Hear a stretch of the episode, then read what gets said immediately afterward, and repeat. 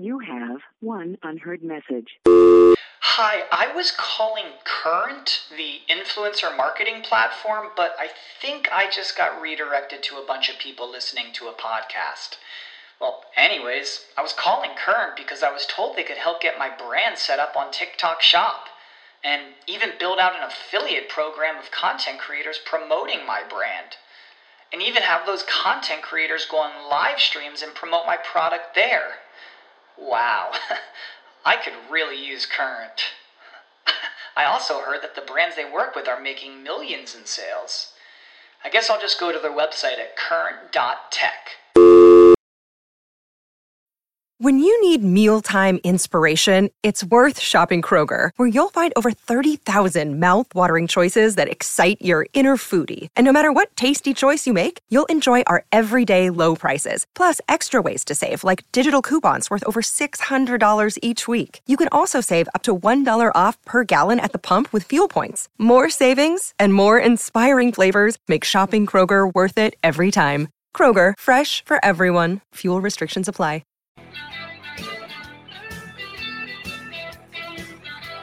Look at this. Big Sills, baby. National Football Show. Happy Friday to you. A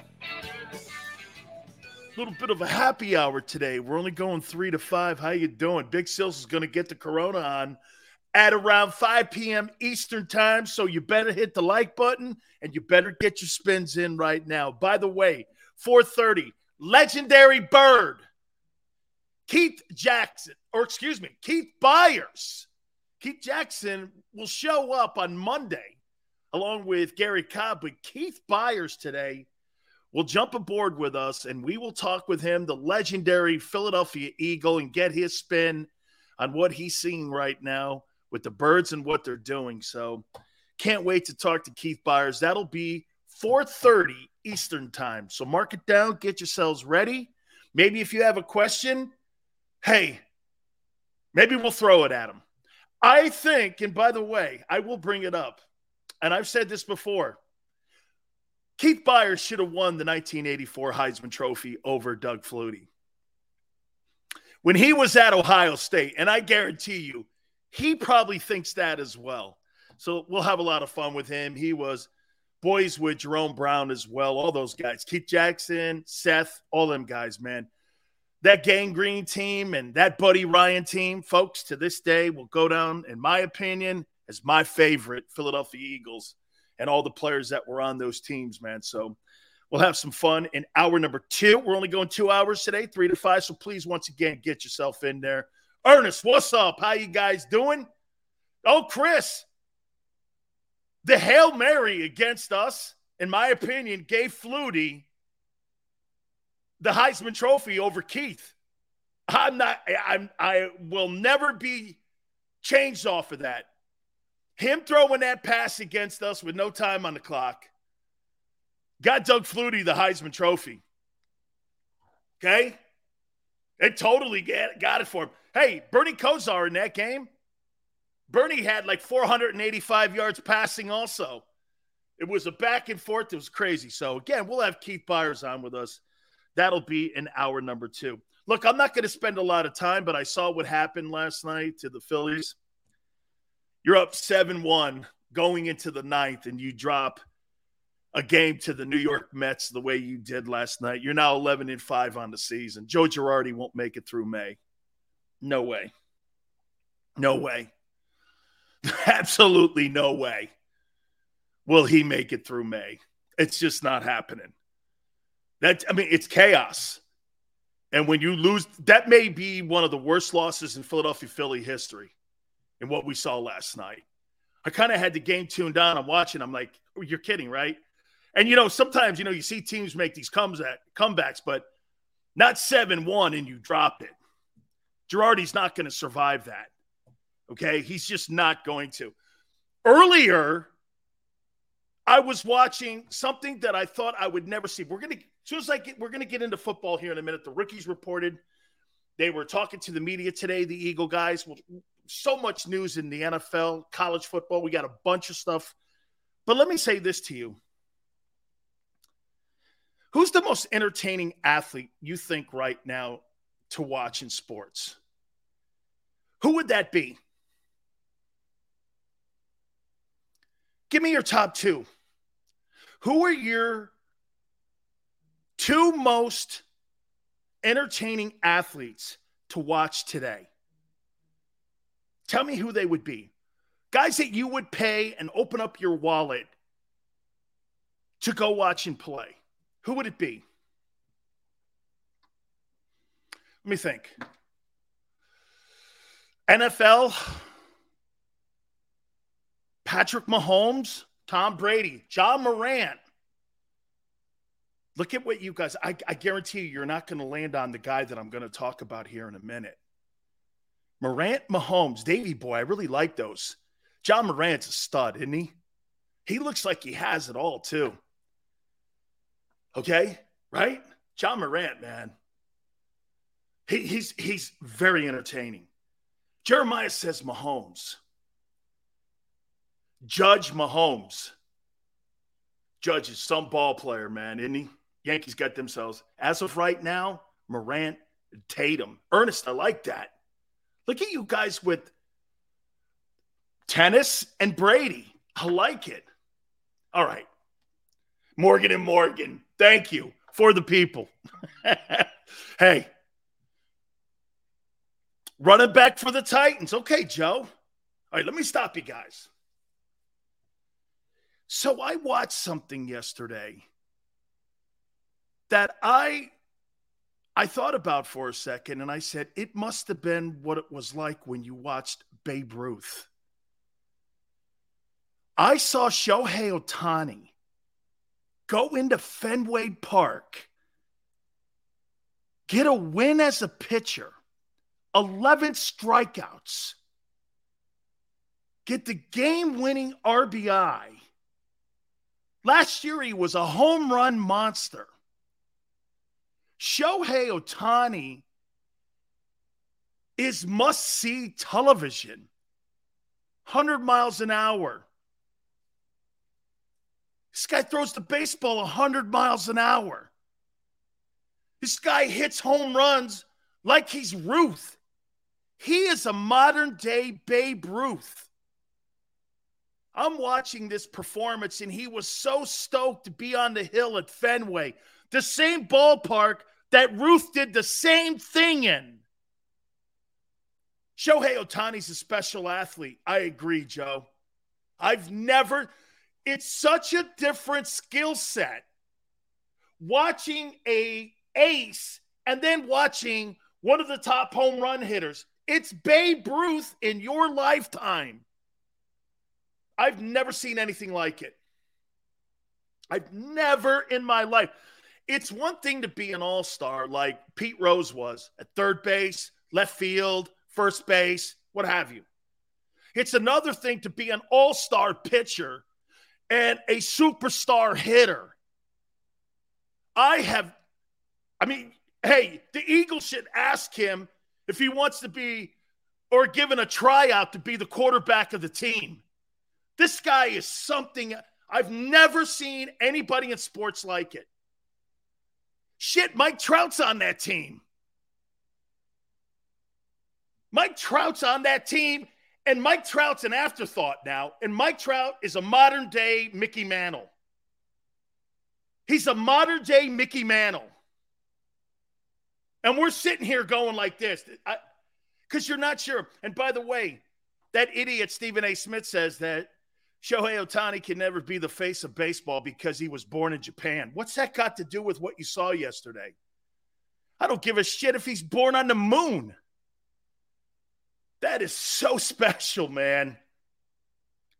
That guy goes and gets 11 strikeouts, throws the baseball 100 miles an hour, gets a win, and gets the game winning RBI. Dude, that guy is something else. I mean, my wife is going like this I want to buy a Shohei Ohtani jersey. Chris, he's better than Bo Jackson. This guy does two different things. He's an ace pitcher and he's the ace home run hitter. We've never seen anything like that. It would be the equivalent, watch this, of Tom Brady being Ray Lewis in football and Tom Brady on the offensive side. It would it would be like that. It would be like Brady being Brady, but Brady's also the best linebacker in the National Football League. Completely different skill set. Oh, Steven, I thought it was the biggest racist comment ever made at ESPN. But you know what? You know, he, he'll get away with it because he's Stephen A. Smith and ESPN doesn't care about that kind of stuff. They don't care. They just don't. Hey, Paul. What Paul said something interesting. Paul goes like this: You still watch baseball? No, I watch Shohei Ohtani. No, no. I watch Shohei Ohtani. I watch people that bring me to the television set and make me do this, Paul. Watch this. Appointment setting. You know what appointment setting is? It's what you guys do every day for me here, and I'm so grateful. Appointment setting. You're here. That's appointment setting. When Shohei Ohtani plays, I want to watch it. When Jalen Hurts plays, I want to watch it. AJ Brown, dude, I could go on and on about him. Bonds is the greatest baseball player in my lifetime. Okay? Bonds. And, and, I don't care what you say. Eight gold gloves, owns the single season record for home runs and career number. The guy was insane to watch. I covered him. I did the pre and post game for the San Francisco Giants. Never seen anything like it. 500 plus stolen bases, over 700 home run. It, it's insanity. But this guy here might be the best complete player I've ever seen. Unbelievable. Unbelievable. All right. Anybody watch the um, the interviews today with the Eagle rookies? Any of you guys watch that? Jordan Davis is monster, man. He's sitting there with this white t-shirt on, man. He's answering questions. Oh, such a humble guy, too. You can just see he comes from a great program. He's prepared to be in the moment. He's prepared to be a first rounder. He, he was throwing accolades at Nakobe Dean. I loved everything. All the rookies said, actually. They were well schooled, well schooled, understood the moment, understood they're at a huge franchise, understood. Get this. Do you know what the most impressive thing about the rookies were today? You know what they were? They knew they were in Philly. And what I mean by that is don't say anything dumb. Don't make a bad impression. You know, be humble. Get an opportunity to play for the birds you should sit there and take that opportunity and you should run with it. There's no need to be a toolbox when you're being asked the questions. I heard John McMullen asking questions too. I thought it was great. The whole thing. Yeah, I thought the tight end, everybody, man. They did a perfect job. Nothing groundbreaking. You don't want to do anything groundbreaking. You want to do everything groundbreaking in September, not now. You want to, you, you, I thought it was great they really drafted what it seems is really a bunch of good, smart kids who understand who they are. Andrew, appreciate you coming aboard. Yeah, Chris, they knew it was a big stage talking to the Philadelphia sports fans. Hey, you know what I did? I even jumped on Facebook and I was talking about the guys. I was impressed. I loved listening to them. All of them, every single one of them, I listened to them. I really loved it. And by the way, I'll say it again, man. Jordan Davis, man, he is a horse. hey, man, that kid is a horse. Dude, that guy is built like a left tackle who runs like a defensive end, not a DT. He, I, dude, I don't know. Do you have a uniform to fit him? him and Mailata are going to, when these guys get off, you know what I would do? Tell me, hey, if I was Nick Sirianni and I was on road trips, those two dudes and Fletcher Cox would be my first three dudes off the bus. hey, hey, right? Here, well, you you roll you roll into Dallas You roll into Dallas, and the first three dudes off the bus are Jordan Davis, Fletcher Cox, and Jordan Mailata. You're going to do this. Holy jeez. What the hell is this? Good grief. what do you got here, man? Is there anybody under 6'4, 350 pounds on that team? Those are big dudes, man. Hey, yeah, right. Right? Landon, 6'6, 340. Look at that. That's like the biggest team. They got to be. The Eagles might have the biggest team in the league, man. I'd roll them dudes right off the bus, man. Let's just start intimidating everybody. the Eagles are big, man. You know who else has that distinction? The Patriots are a big, Carolina's a big team. You step on the field with the Patriots have big dudes on that team. Belichick likes big players, thinks it's intimidating. The Eagles, man, they got some monsters on that team. Just absolutely enormous. And I was really glad to see the guys in the way that they answered it. All right. Xander, help me out here. Who was the what show was it today? Because hey, Big Sills checks out all the shows on JAKIB Media, and I hope you guys do as well. I love the fact we have all different shows. Everybody does a completely different show than everyone else. Payne City, William, I love it. Yeah, hey, Chris, Kelsey will probably look like the smallest, he'll look like a running back behind all them dudes, right? Xander, what was the show that was talking about the best duo wide receivers in the NFL? What show was it? What what what what show was hitting on that? The Birds. This guy's got such a great following too. And I like that topic. And let me let me throw this at you here. In today's NFL, in today's NFL, In today's NFL, you've got to have a great passing attack. Xander says John calls them the best tandem of talent in Eagle history. They are. Now, if you go back, Carmichael and Quick, probably the best because of the production they had. Carmichael and Quick. Okay, right? What do we say? Because when when Wentz threw for 4,500 yards. He didn't have a thousand yard wideout.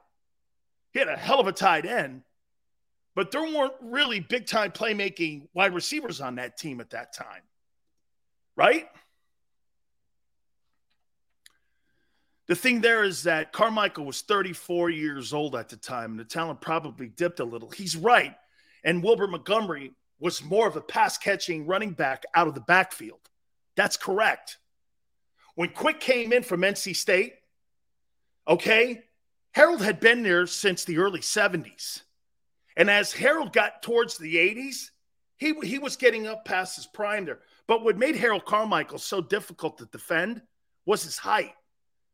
I mean, he could play forever because of the size he had. And Quick started taking that baton. And what did Jaws start to do? They did more by throwing the ball out of the backfield to, to Montgomery and that's kind of how they moved the chains quick, Montgomery, right? And Harold was more of a, I don't, I don't want to say he was a decoy, but he was getting into that passing of the baton. Does that make sense? That's how I saw it as a kid watching the Eagles versus the Giants all them years. Was that really, it, Wilbert Montgomery was a very underrated running back in Eagle history. Okay. Maclin and Jackson Stephen, my, my, my take on Maclin and Jackson, I never fear Jeremy Maclin. DeSean Jackson was a one dimensional wideout. That guy's not, he was not a route running guy like a Steve Smith. Steve Smith is superior to DeSean Jackson. Steve ran and was tough as nails, didn't miss games, Steve Smith, when he played in Carolina, that was a number one wideout. I always looked at DeSean as being him and Tyreek Hill are kind of the same guy. You know what I'm saying? They were kind of the same dude. So when I saw those two guys, John McMullen's correct. Now, listen, when we say this, John McMullen, Eagle Media, and you, the fans, have now put enormous pressure on Jalen Hurts. Because if the production for DeVonta Smith and AJ Brown aren't there by the end of the year, you're gone. If those guys don't have 100 catches, not that you've ever had a 100 catch wideout, if somebody doesn't have 100 catches this year, would we consider Jalen Hurts a failure this year? I would. You're not going to spend $100 million to have a guy catch 68 passes. Sorry. I'll say it again. If you don't break that that barrier, break that glass ceiling. For the first Eagle to have 100 catches in a year this year, Jalen Hurts is a failure because he couldn't get the ball to him. Is it fair or is this hating? Is this fair or is this hating? Justin says not if it if they win it all. Okay. If they win it all, we could probably put an asterisk on that. But if they don't, you spend $100 million to hire a decoy. Is this hating or is this reality? Howie Roseman's not spending $100 million to have a guy come in here and just catch 50 passes. Fair. Okay. Let's take a look at this, for instance, here. I wrote down the best tandems in the NFL. Do you think that A.J. Brown and DeVonta Smith are better than Davante Adams and Hunter Renfrow? Or comparable?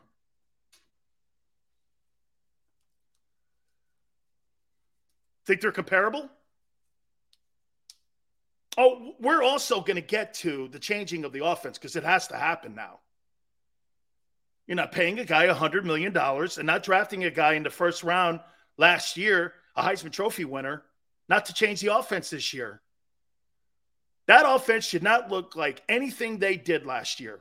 Is that fair? Steven says comparable.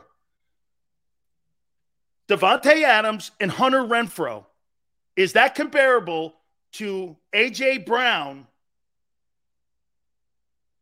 and DeVonta Smith? I agree. I think it's comparable. How about Tyreek Hill and Jaylen Waddle with the Dolphins? Very good, Kevin. Kevin, Kevin's getting ahead of me here a little bit. But Kevin's on to Kevin, you're on to the next take on this topic. Paul, you think the Dolphins are better with Hill and Jaylen Waddle? I'll take AJ Brown and Davante. Comparable, Craig? Omar, I'm with you. Smith is better than Renfrow. Renfrow had 104 catches last year, or 100 some odd catches last year. Okay. Let's move on. Do you think A.J. Brown and DeVonta Smith are better than Mike Evans and Chris Godwin? Don't bring the quarterback into it yet.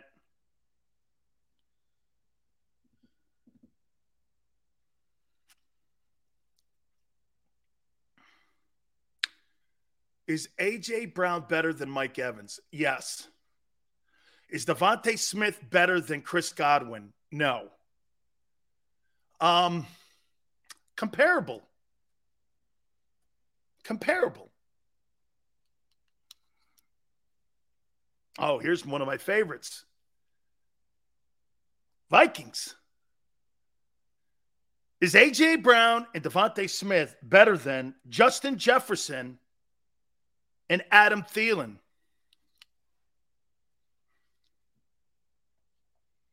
I don't think AJ Brown's better than Jefferson. I don't think he's better than Justin Jefferson. And Adam Thielen's pretty good. But I think DeVonta is better. Make sense? So what we say comparable? Would you, would you say comparable?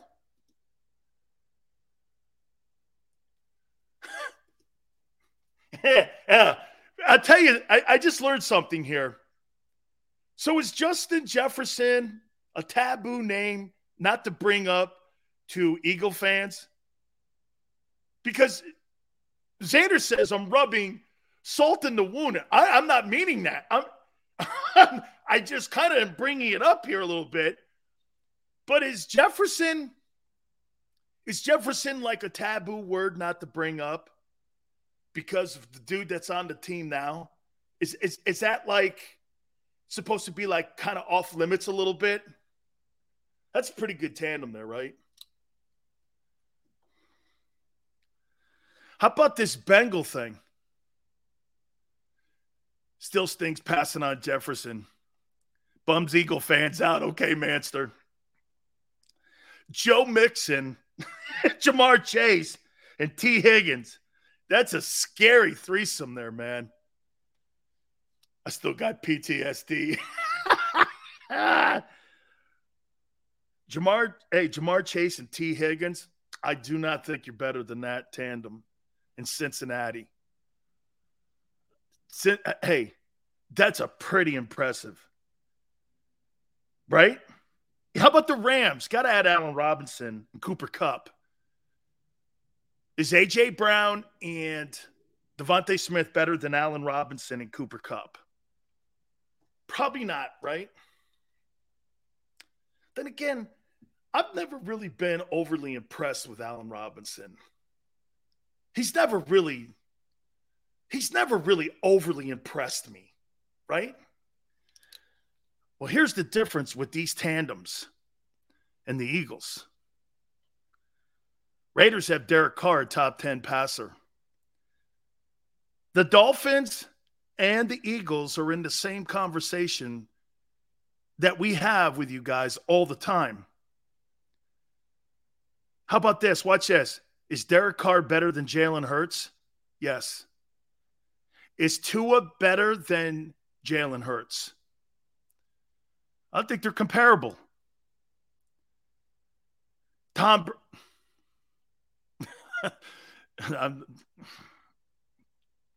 Kirk Cousins.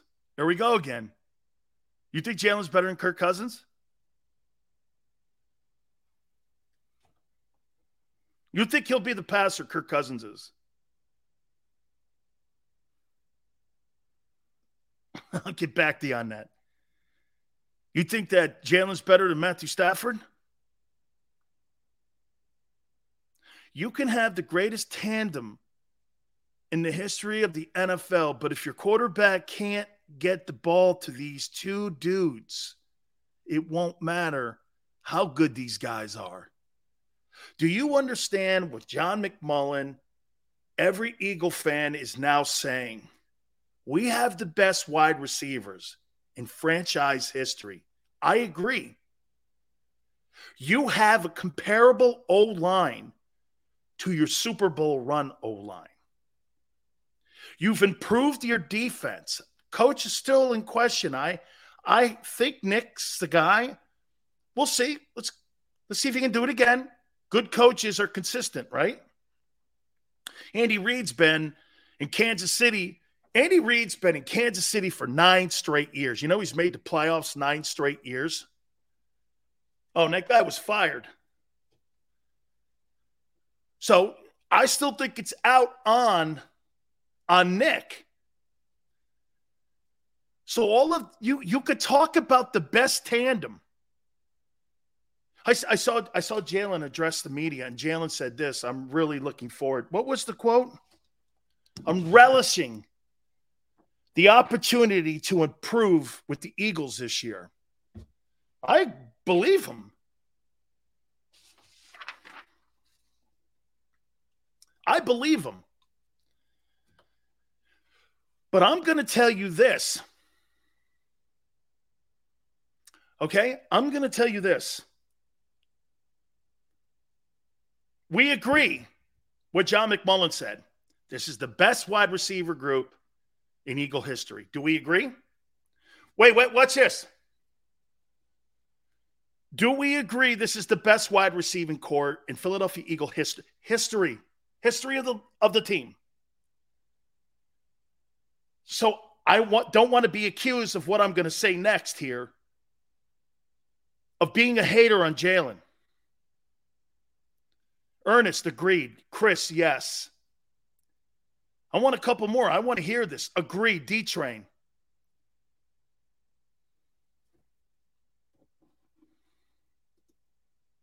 Most talented, not the best. They haven't played a game yet.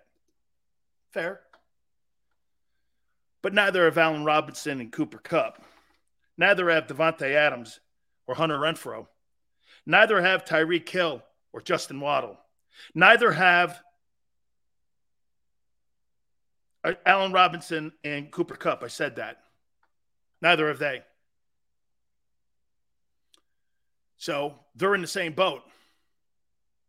But I guarantee you the production that those guys will have because of the quarterbacks be off the charts. Yes. Yes. All time great wide receiving core in Eagles history by far. Okay. Here's where I'm going. Well, by week eight, then we'll know if he's the guy. The Philadelphia Eagles now have to change their offense completely because if they have any resemblance of last year's approach and attack, it was a waste of a trade to get A.J. Brown in here. You're not spending $100 million to have a 1,400 yard wide receiver block downfield for you. There has to be less rushing attempts, more effective when it comes. You know how you become more effective? You know why the Buccaneers don't have to run the ball 38 times? Because Brady's effective on third down and consistently in third and short. You see, the Eagles need to cut down on their attempts if they want to improve their passing game without losing their yards per carry. You can't rely on being a one dimensional football team and beat good teams with good coaches. You're not going to. That's why they got their asses smoked last year against good coaching staffs and with more balanced teams and better quarterbacks. You'll never beat those teams. That system they ran last year cannot be the system going into 2022. It has to be completely different. You know, when you got out to that two and five start, that's actually kind of what you have to do. Because remember, Sirianni was trying to have balance. He was trying to get balance a year ago. They were two and five. Then what did they have to do? They had to dummy up the team. And I'm not accusing the players of being dumb. They had to dummy up the playbook. That's probably better. And make it one dimensional so that they can win ball games. Steve says you need a run game to keep the D honest. Steve, a run game to keep the team honest is when you're getting four or five a carry. That doesn't mean 38 carries. You can do that with 20 carries. They need to cut that amount of carries down per game in half. Still be effective so play action keeps them honest. Steve, running the ball in essence does keep them it keeps them honest. But being effective keeps them honest. If I run the if Brady runs the ball 10 times and they're doing it 4 or 5 a clip, whether they run it 10 times or 30 times, they know they're getting effective running out of it, which means their screen game, their seam game, their deep game, their seam game is all in sequence with what's going on. All of this now has to happen in Philly because you guys are now saying It's the best wide receiver tandem.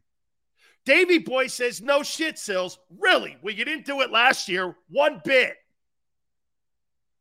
There wasn't a game that you won last year in the passing game. Not one.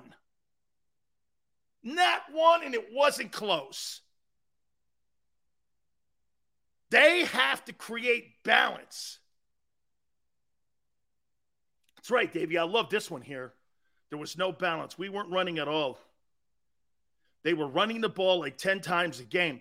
That's right, when they were two and five. And then after two and five, that's when they started running it 38 times like they did against the Saints. Right. The offense now needs an overhaul. Which means this I'll know if Jalen Hurts is your guy come week eight.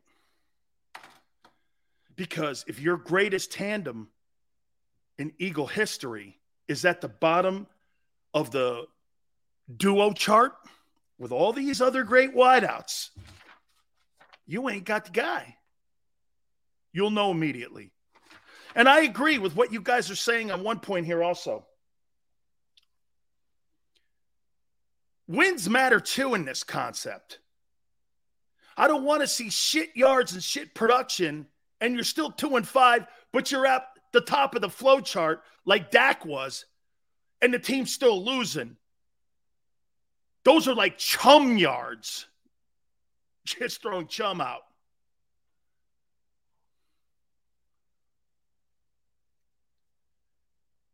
We also need to know Sirianni is the guy. Absolutely. Hey, nuts, 20 to 25 times, I'm good with that. Not 38, not in there. You get 20 to 35 carries, and Jalen's throwing the ball 35 times. That's what you need. Let me see here. Okay. Most of the time, you have 65 plays as an offense in a football game when you're in a competitive football game. Okay. You need to have like with a tandem like this, 40 throws and I would say 20 rushes. 40 throws and 20 rushes. That's what everybody else is doing in the league. Is this fair now, what I'm saying? 40. We need to see the team throw the ball 40 times a game. Right?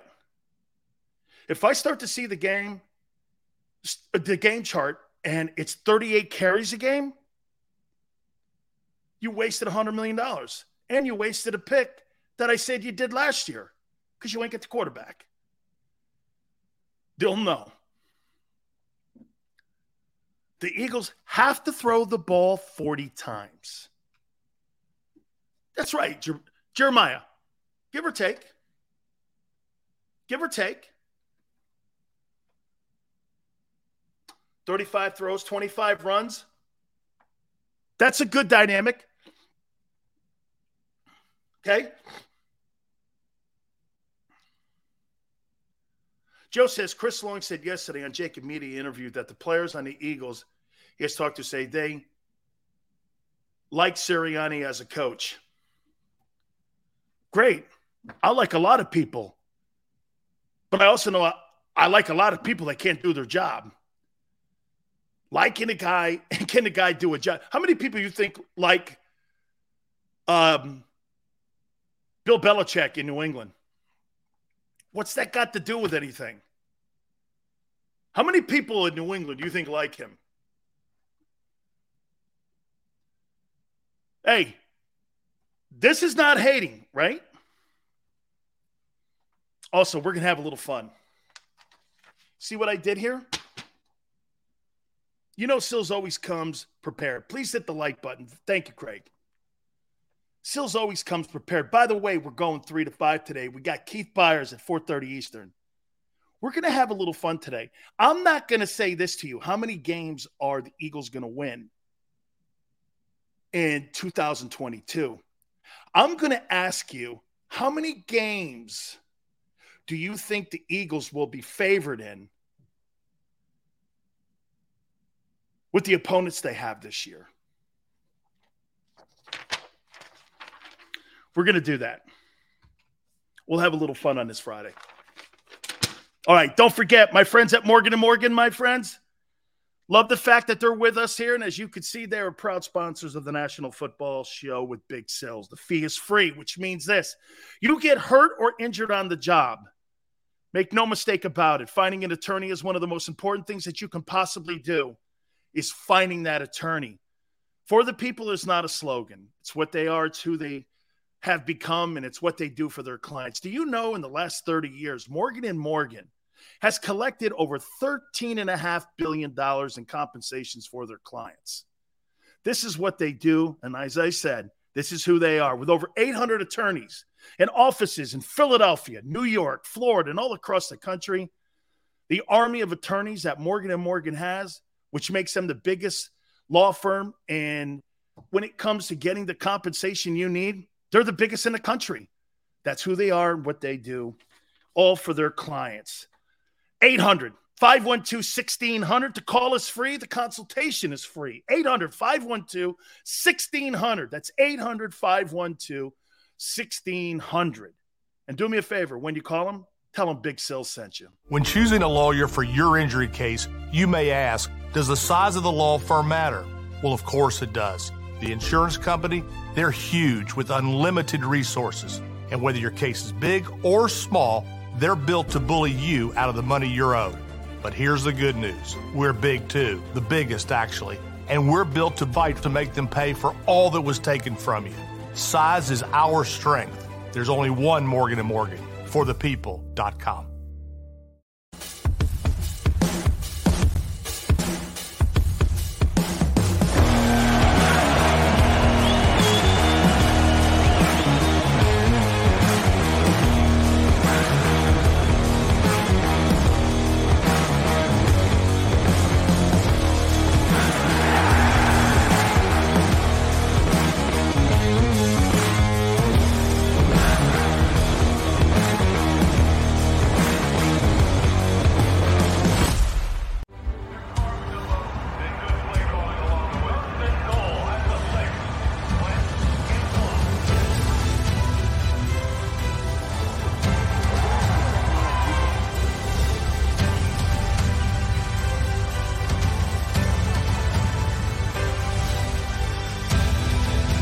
field of life, First Trust Bank is there for you. Because Philadelphia dreams deserve a Philadelphia bank.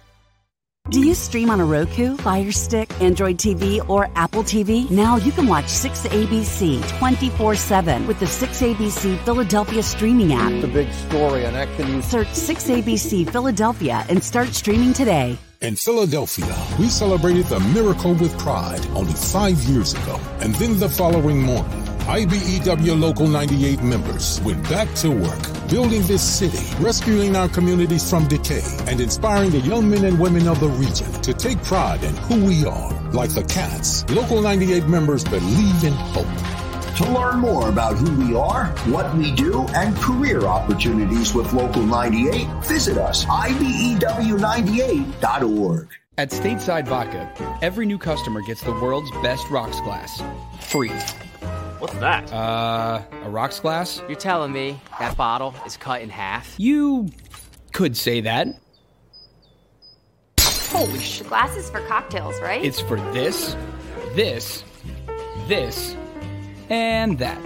Is the length of the glass equal to your. You betcha. But is it made out of. Glass? Okay, but is the rip. Smooth? Will you stop doing. That? I'm the professional here. And you're telling me I can get one of these glasses for free? That's right. One free rocks glass per customer with each first time purchase of stateside vodka. All from the company that's highly awarded. Zero carbs, zero sugar, and deliciously tasting vodka so good it just disappears.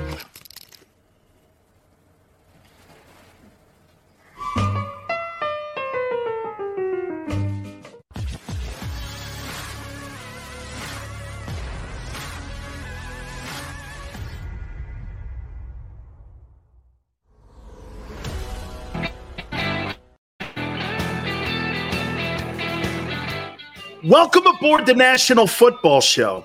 Appreciate it. Your boy Big Sills here. Do you guys know who Josh Harris is? You guys know who Josh Harris is? I didn't even realize that I had his number in my cell phone. Do you know who he is? Let's see if you guys know who this dude is. Vape, who is he?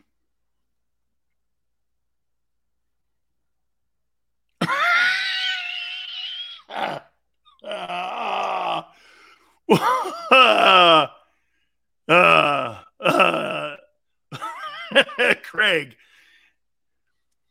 So I sent him a text. Are you buying the Broncos? He he him and Magic Johnson are teaming up and um are gonna put a bid in for the Broncos. I said, You gotta come on the Big Sill show. He goes, When do you want me? I was like, Well, about next week. He goes, Let's get through the playoffs with the Sixers. I want I, and I, I know the guy. So I said, Well, that'll be pretty that'll be pretty quick. We'll be able to get you on. He gave me the middle bird. I, I, I, should send you that, Xander. He gave me the middle bird. I said, well, that's okay. It'll be over soon. Don't worry. Won't be as much pain. Mm, man. yeah. So I text him, like, are you buying the Broncos? And he's like, he goes, he goes, I, I, we're one of like five um, groups that are in the mix to buy the Broncos. You're going to buy the Broncos and you're going to own the Sixers? Wow. oh, man. So, yeah, I text him. I'm like, how's that James Harden max coming? Dude, you, you know, Pat Croce is the guy who introduced me to this guy. I know Pat real well. You know, have you seen Pat? He lives down in the Keys, and this guy looks like Dave Letterman now. I mean, have you? You should see Pat Croce right now.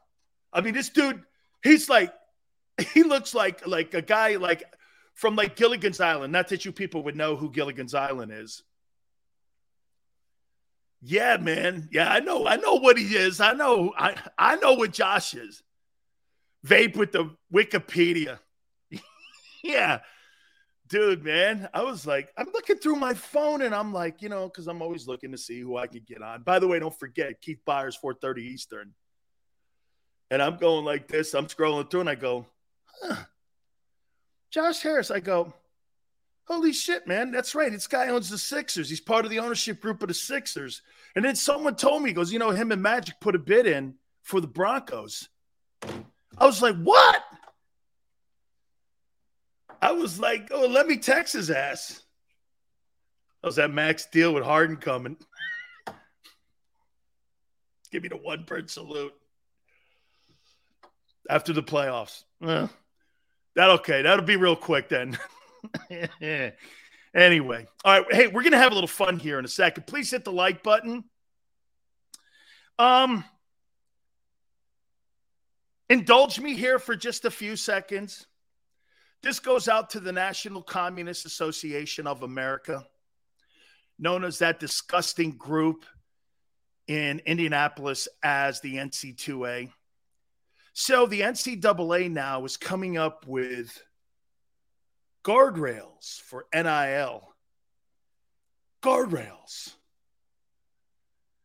We have to reel this in, even though the Supreme Court said you're over your skis with this and any legislation you can bring against the players when it comes to them making name making money off their name and likeness you have no jurisdiction you're not a governing body when it comes to laws in this country where in the world do you think you have the power to supersede a supreme court decision even Justice Roberts said the NCAA acted like they were the head chief in charge and denied these players the ability to make money, the Supreme Court Justice of the United States of America.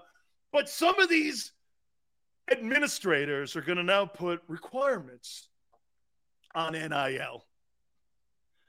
These people are so afraid of losing their power over the players, they're hanging on for the very last bit of it. It's great to watch someone die like that.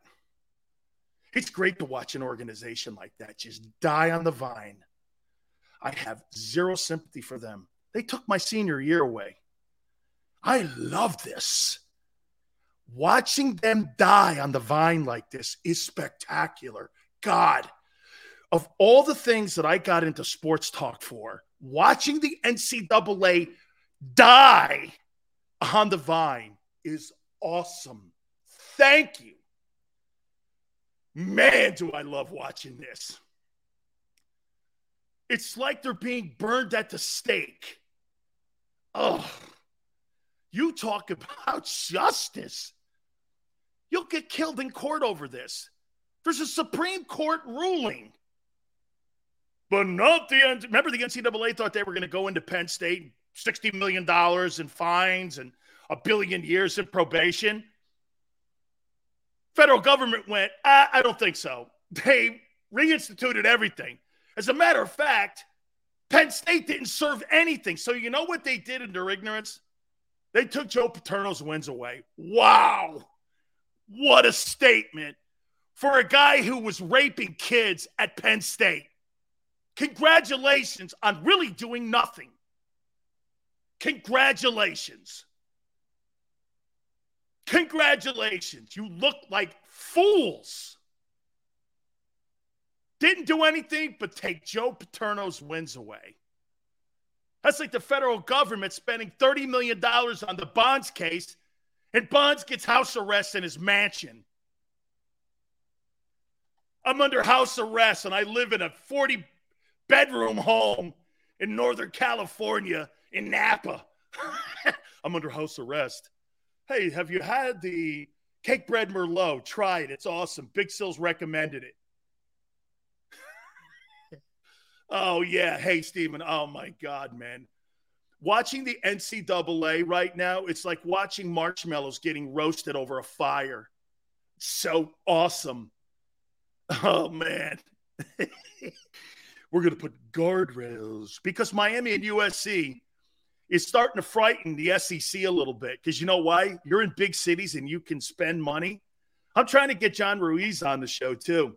John's ahead of that whole thing. He's just signing guys left and right. I go, John, you got to come on and talk, man. You got it. You got to come on, man. All right. Let's move on because I could really just sit here and roast the NCAA, man, for the next eight hours. Oh man. God, marshmallows at a bonfire. God, I hate that. Oh, Mark Emmert's stepping down. You're probably stepping down into a hey, what, what are you stepping into? Some big giant job because you hijacked people's eligibility and all that other stuff, and you paid coaches billions. Isn't it cool that coaches how come a coach can leave and go to a place like Brian Kelly can leave Notre Dame and go take a $100 million job? But if a kid leaves an institution, he's got to sit out because it's a transfer rule. What is that? Who has more impact, you think, at a program, a coach or a kid? Come on, man.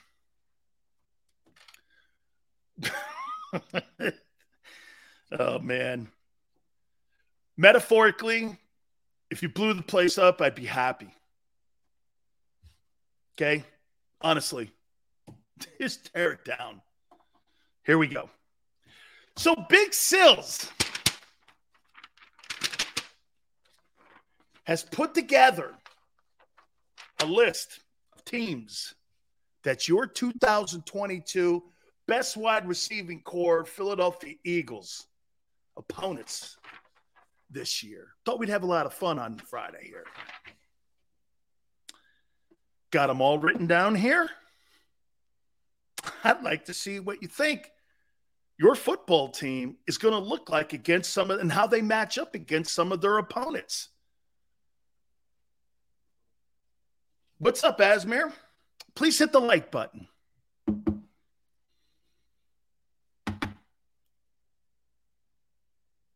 Here we go. The Washington Commanders. You got them twice. What do you think the outcome is? 1 1? 1 1? What do you think? You think you split? Chris goes 1 1. W. Split. How many people think you win both these? Vape says 2 0. Jake says 2 0.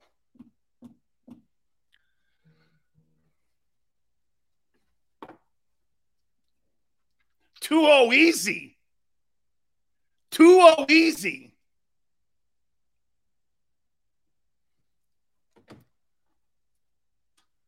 Two zero. I'm gonna go one one. Common opponent. Come on, split. Bears at Soldier Field. Eagles. Best wide receiving core upgrade on your defense. What do you do at Soldier Field against the Bears? Samuel says the Commanders have the second best quarterback in the division. Eagles, Eagles. I'm with you. Eagles. I think the Eagles take care of the Bears. I think FSG. I I I think the Bears are one of the worst teams in the league. Actually, Eagles win against the Bears 24. Wow, Randall, that's a little closer than I would like. I'm with you, True. I think it's easy. Oh, Cowboys. Do you split? 2 0 or 0 2 like this last year? Cowboys. Rico Eagles.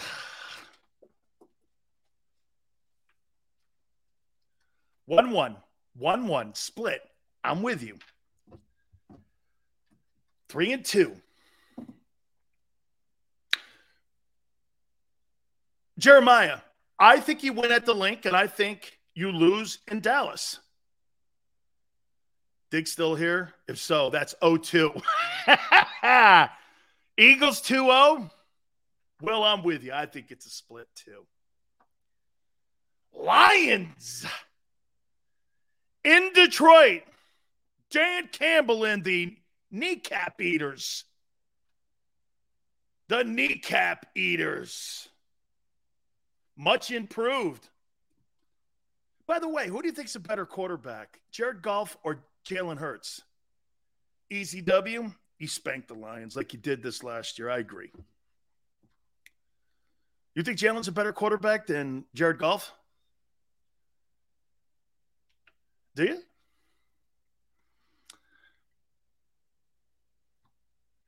Goff is better? Mm.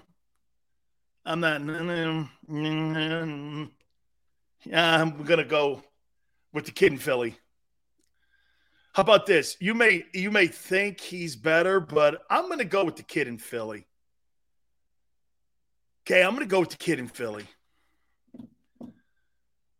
Texans in Houston. So right now, I've got one, two, three, four, five. I got five and two. Wow. The Colts with Matt Ryan at Lucas Oil. They're a better football team. That's an L. Tough win. An L, Chris says. Split with the Commanders and split with the Cowboys. And I just gave you the a tie.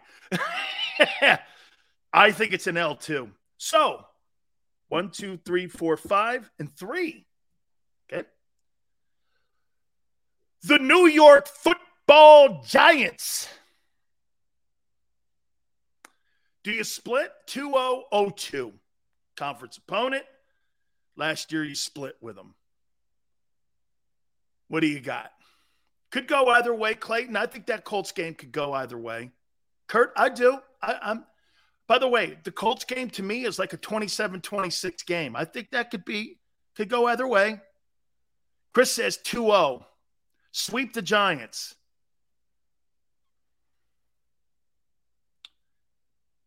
God, you should sweep the Giants. I'm going to go I'm going to say that. I think you sweep the Giants too. Very hard to do. I'm with you guys. I I I think you sweep the Giants. One, two, three, four, five, seven, and three right now.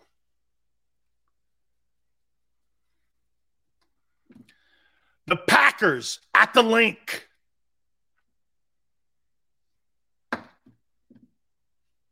No way. With those corners or half a corner. Okay. Jonathan Gannon. That's an L with the best receiving corps in Eagle history. The Vikings at the Linc. Hey, we'll find out who's right here or not with the wide receiving corps and Kirk Cousins. Vikings, Dalvin Cook, Thielen and Jefferson and Cousins in an improved defense. Who do you got? Vikings or Eagles? It is in Philly. Chuck. Gannon worries me too.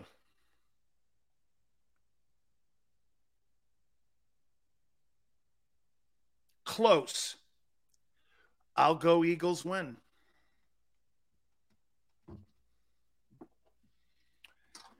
The Jaguars and Dougie Fresh rolling into Philly.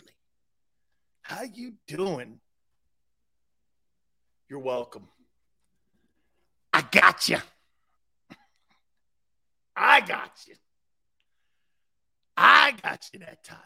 Not that dude sitting up there with a pencil in his ear. I got you. I did it. Not that guy. He thinks that guy did it. I did it. Sorry, Doug W. Comes to Philly and gets a loss. Doug Pederson comes to Philly. Yep. I agree with you. I think you spank them too. Look at this one, two, three, four, five, six, seven, eight, nine, and four so far. The Titans, who were the number one seed in the AFC last year. There's some really good grudge games. AJ Brown gets a chance, and this is at the Linc too.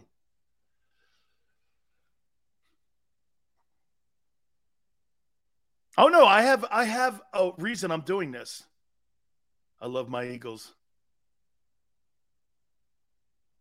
W, tough match. You think you beat the Titans? You think that Eagle team beats the Titans?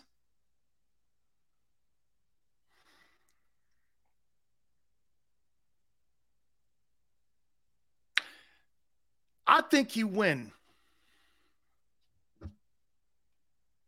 Cards in Glendale. Whoa, Zach Ertz. I don't think you're better than the Cardinals. I think you're better than the Steelers at home. And I think you'll pound the Saints again.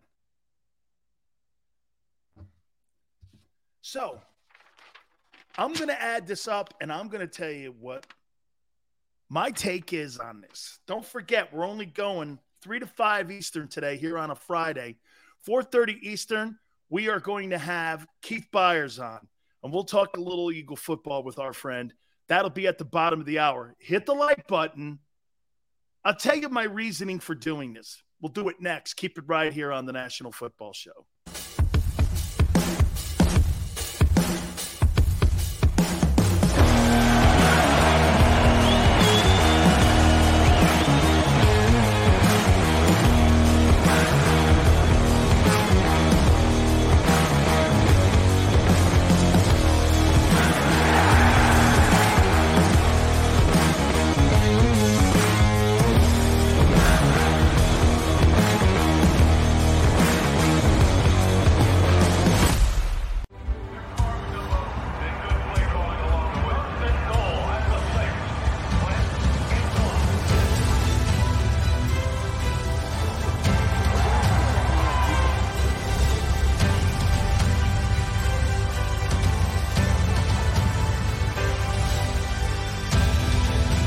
Field of life, First Trust Bank is there for you. Because Philadelphia dreams deserve a Philadelphia bank. Do you stream on a Roku, Fire Stick, Android TV, or Apple TV? Now you can watch 6ABC 24 7 with the 6ABC Philadelphia streaming app. The big story on Action News. Search 6ABC Philadelphia and start streaming today. In Philadelphia, we celebrated the miracle with pride only five years ago. And then the following morning, IBEW Local 98 members went back to work, building this city, rescuing our communities from decay, and inspiring the young men and women of the region to take pride in who we are. Like the Cats, Local 98 members believe in hope. To learn more about who we are, what we do, and career opportunities with Local 98, visit us, IBEW98.org. At Stateside Vodka, every new customer gets the world's best rocks glass. Free. What's that? Uh, a rocks glass? You're telling me that bottle is cut in half? You could say that. Holy shit. Glasses for cocktails, right? It's for this, this, this, and that. Is the length of the glass equal to your. You betcha. But is it made out of. Glass? Okay, but is the rip. Smooth? Will you stop doing. That? I'm the professional here. And you're telling me I can get one of these glasses for free? That's right. One free rocks glass per customer with each first time purchase of stateside vodka. All from the company that's highly awarded. Zero carbs, zero sugar, and deliciously tasting vodka. So good, it just disappears.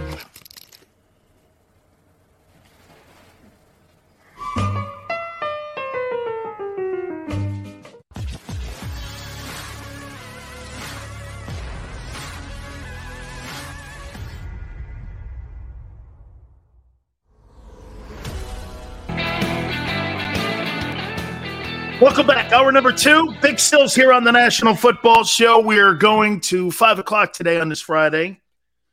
And we'll have Keith Byars at the bottom of the hour at 4:30 Eastern time. So please do me a favor, hit the like button. And we just did a great exercise here. And just to recap what we did here, a couple minutes here at the top as we get to the top of the hour here.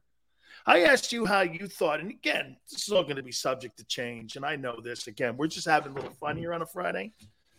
I gave you like again just your thoughts on whether or not you thought you had a better roster than and what you thought you had your chances of for this 2022 season and what you've done today for me. Because you know what I got I thought I, I got off the air yesterday and I I started thinking that I was sounding like a hater. And that I was a hater on Jalen. So what I'm to start doing is I'm going to let you put the expectations out there. Then it's on you, not me. But because when I say I have expectations for NFL quarterbacks and NFL teams, okay, it comes off Sills is just hating again on Jalen Hurts. Okay, well, this is what you said in the last hour. You said that the Eagles now have the best wide receiving tandem in the history of the team. Okay. Fair enough. We extended that story by saying, How well do you think they'll do this coming 22 season against the opponents? Now, the schedule's not out yet. The war of attrition is not being played into this, injuries and such. But today, on May 6th, we're going by what we're seeing right now. By the way, I thought it was great listening to the rookies today. Howie this week was taking victory laps and having parades in May. The coach is calling into shows pretending he's Joey from South Philly. Everybody's feeling good about themselves. See, hey, no, I haven't had one negative thing to say about anybody today, actually. You guys are the ones that are putting now the requirements and your expectations on this football team for this season. Okay. So here, here is exactly what you said with these opponents.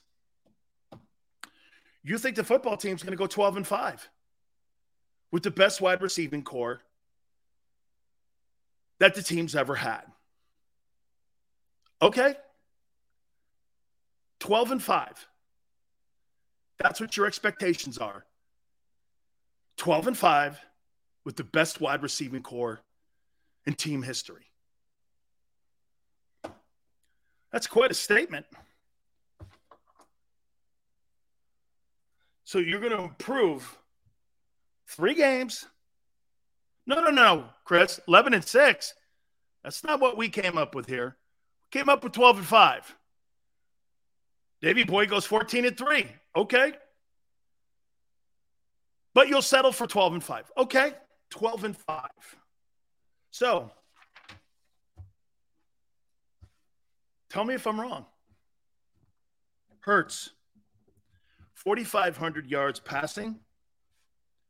The team 12 and 5. oh, right. Okay. I didn't say that. You did. Daniel 17 and 0. Spoken like a true. Okay? Spoken like a true Eagle fan. Davy boy, I agree. I don't think this is an overmatched schedule. I don't think there's 3,900 passing yards is not going to cut it, my friend, on a 12 and 5 record. and that's not going to cut it.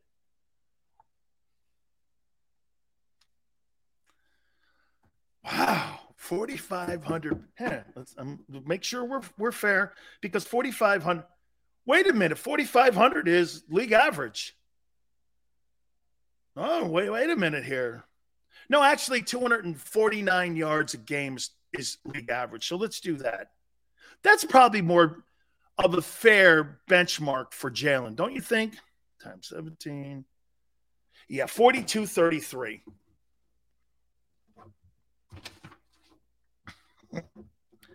Forty-two, thirty-three, two hundred forty-nine yards a game.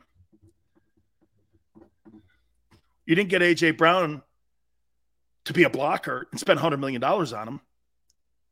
Okay, you brought that dude in to win ball games and be productive. 100 catches, 1,400 yards. Dude, 270 is 4,500. He's not going to go for 4,500. So we went 249. Actually, I think that's more like 4,600, 270. I know, Rico. He had, he's going to go from 30, 100 to 42, 33 in one year because of the best wide receiving duo in the history of the Eagles. You said that, not me. And I agree. How do you feel about these requirements? 12 and 5, 42 33, 249 yards. Is it doable? Let's see. Let's see what that actually comes out to. Let's see what 4,500 comes out to. It's 264 game for 4,500. Okay? 270 is 4590.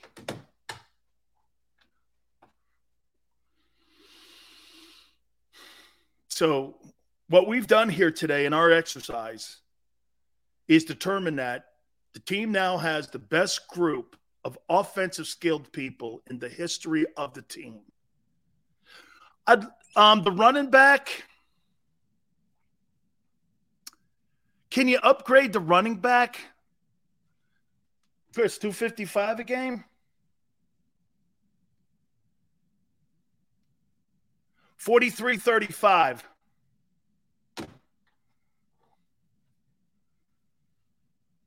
Guys, Wait a minute here. Okay? Wait a minute here. You can't be lowering this passing attack with the best wide receiving corps in the team's history. You can't lower those expectations.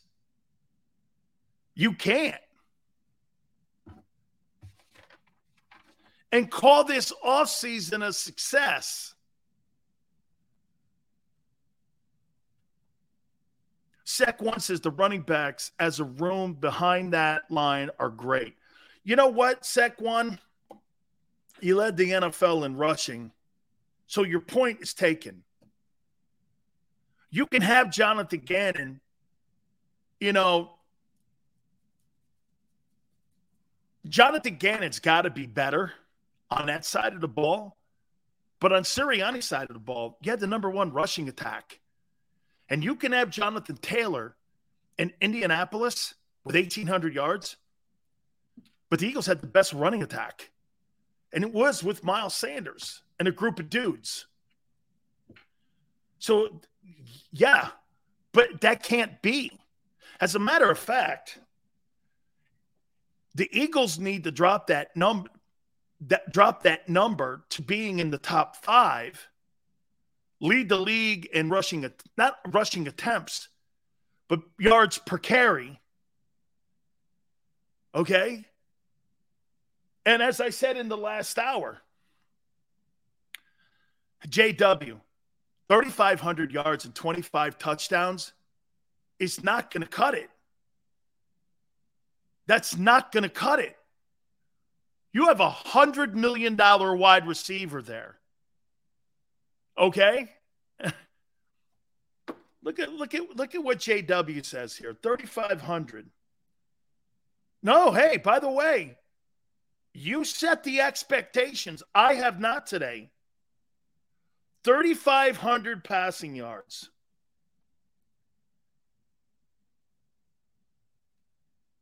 Is 200 yards a game? Passing? Wait a minute. So 200 passing yards a game, you think is worth the investment of making on A.J. Brown? And you think that's going to win you games? I told you, you've got to completely change the landscape of that entire offensive attack. What's the use of having the best wide receiving corps in the history of the Eagles if you're not utilizing it? This has been my contention the whole time on DeVonta Smith's pick of a year ago. What's the point? You know, when I brought up all these great wide receiving tandems, Davante Adams and Hunter Renfrow and Tyreek Hill and Jaylen Waddle and Mike Evans and Chris Godwin and Justin Jefferson and Adam Thielen, Jamarcus Chase and Tee Higgins, Allen Robinson and Cooper Kupp. All these guys that I've named all have exceptional quarterbacks, except Miami. All of them have exceptional quarterbacks. And I'm not saying right now, again, like I said, I'm not hating on anybody, and I'm not even going to throw negative comments out of Jalen on this. I'm just saying every one of those guys that I named are top 10 quarterbacks with top 10 wide receiving cores. If you've got a stiff throwing them the ball, it won't matter even in Las Vegas. It wouldn't matter in Tampa. And it didn't matter in Tampa. When Jameis Winston was the quarterback, in Tampa. They were seven and nine. They put yards up, but they didn't do the ultimate. Put the numbers up and win games. You said we're going 12 and 5 and the best wide receiving corps in the history of the team. Maniac says, You've thrown enough negative comments at Hurtsville. You don't need to say anymore. I haven't said anything negative today. That's an absolute lie. I have had not one negative thing to say about Jalen today. And if it fell that way for you, then you're hearing it wrong. Oh, wait a minute. You might be hearing the truth. Gaming says, Dan, just because your quarterback isn't elite, that means you don't build your team? No. Whoa. Gaming, you said that the team's going 12 and 5 this year. What are you talking about? I didn't say that number. You did. I didn't say that. Where did you get that from? I think We did this exercise. We did both of them together.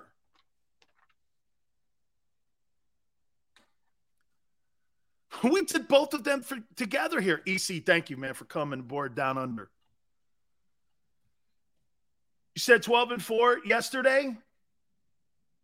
I did. That's a 16 game schedule. So I'm assuming, hey, EC, if you heard it, then guess what? I must have just went alongside of what you guys said. 12 and 5. Look at that. Thinking alike. Wow. David says, Sills, how many rushing yards acceptable? David, I don't think it's about rushing yards. I think it's about effective rushing attempts. Okay? Hey, Maniac, you need to do like, you know what you need to do, Maniac? Maniac goes 15 and 2. Maniac, there's a there's a fantastic Waffle House in South Florida. It's like a little bit north of Fort Lauderdale. Okay. And believe me, this place here, dude, is unbelievable. They've got like a stand up comedy area where you can go there and get your waffles. And trust me, it's for startup stand ups. You're to love it, man. Unbelievable. It's Sea Breeze. Go there. Dude, you, ask for the back room. There's a great place back there. Okay. You eat your waffles, you have your sausage, then you go back and you can do stand up comedy. Then, if you're good enough, there's a Motel 6 right up the pike there. Prom- promise you. You'll love it. It's in Zephyrhills. Unbelievable. Been there. It's a dinner. It's one of those comedic dinner places where you sit there and you watch a guy doing Old Man in the Sea. Dude, you're going to love it. I'm not kidding you, bro. Hey, are you kidding me, maniac? I'd be front and center right there in the front getting ready for the gabagool. I don't know. They serve gabagool. Maybe I'll just bring my own bottle. Dude, calm down. Still, dude, I'm calm. Are you kidding me? hey, hey, dude, the waffle. Hey, hey, Andrew, don't shit on a Waffle House, bro, unless you've been there. You kidding me, man? Eat your waffles. You may have to run for it. hey, hey, you, you you may have to run for it, but they, dude, everybody knows who's ever been to Florida and has been plastered. The South Florida deal with the Waffle Houses are like the northern version of Castle of White Castle. Okay. Xander goes like this. We used to crush the Waffle House at 2 a.m. Yeah, Big Joe's money, man. This guy's out hammered in the middle of the night, 2 a.m., walking down, man. Hey, Waffle House. You go in there and you eat everything on the planet. Hey, man, I'll take eggs over easy. And then by the time you get home, man, you're in your shower going,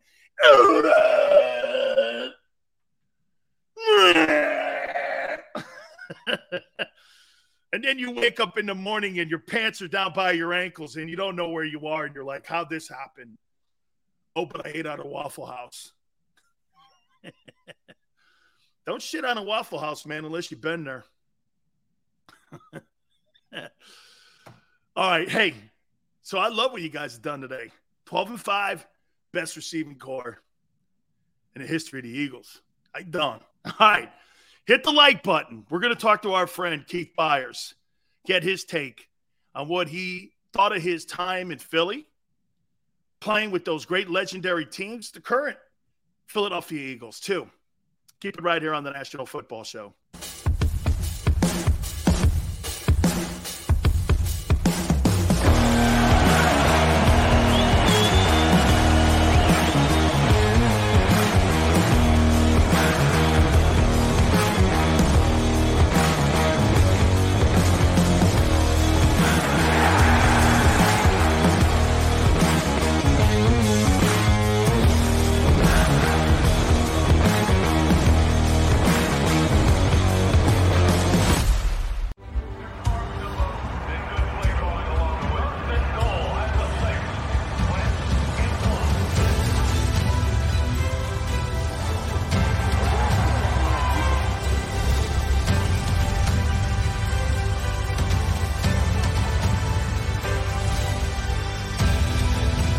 Field of life, First Trust Bank is there for you. Champions on three. One, two, three. Because Philadelphia dreams deserve a Philadelphia bank. Do you stream on a Roku, Fire Stick, Android TV, or Apple TV? Now you can watch 6ABC 24 7 with the 6ABC Philadelphia streaming app. The big story on Action News. Search 6ABC Philadelphia and start streaming today. In Philadelphia, we celebrated the miracle with pride only five years ago. And then the following morning, IBEW Local 98 members went back to work, building this city, rescuing our communities from decay, and inspiring the young men and women of the region to take pride in who we are. Like the Cats, Local 98 members believe in hope. To learn more about who we are, what we do, and career opportunities with Local 98, visit us, IBEW98.org. At Stateside Vodka, every new customer gets the world's best rocks glass. Free. What's that? Uh, a rocks glass? You're telling me that bottle is cut in half? You could say that. Holy sh! Glasses for cocktails, right? It's for this, this, this, and that. Is the length of the glass equal to your. You betcha. But is it made out of. Glass? Okay, but is the rim. Smooth? Will you stop doing. That? I'm the professional here. And you're telling me I can get one of these glasses for free? That's right. One free rocks glass per customer with each first time purchase of stateside vodka. All from the company that's highly awarded. Zero carbs, zero sugar, and deliciously tasting vodka. So good, it just disappears.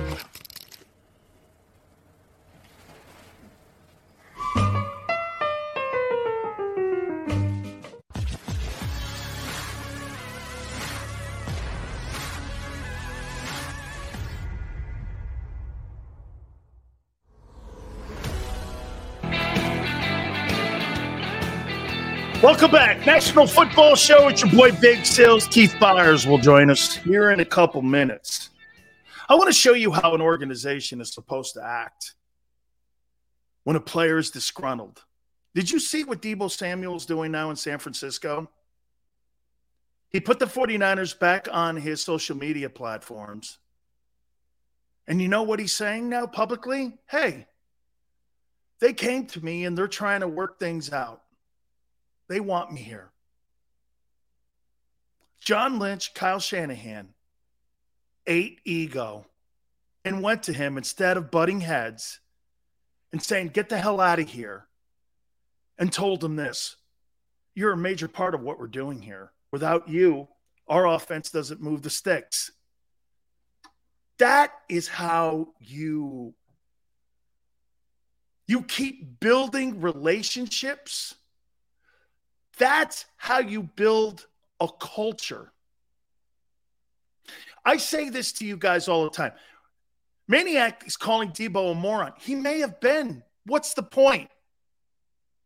You have to deal with morons and you have to deal with analytical people too, dude. If you're a coach in an organization, not everybody is a savant. Some people need to be cared more, some people don't. The key is collecting talent, not giving up on them. So many organizations and so many people try to get to know. They don't get to yes. Your objective on building a great business is getting to yes, not getting to no. Not closing off creativity, not closing off people's opinions. Those are arrogant folks. That's why the Cowboys are in the position they're in.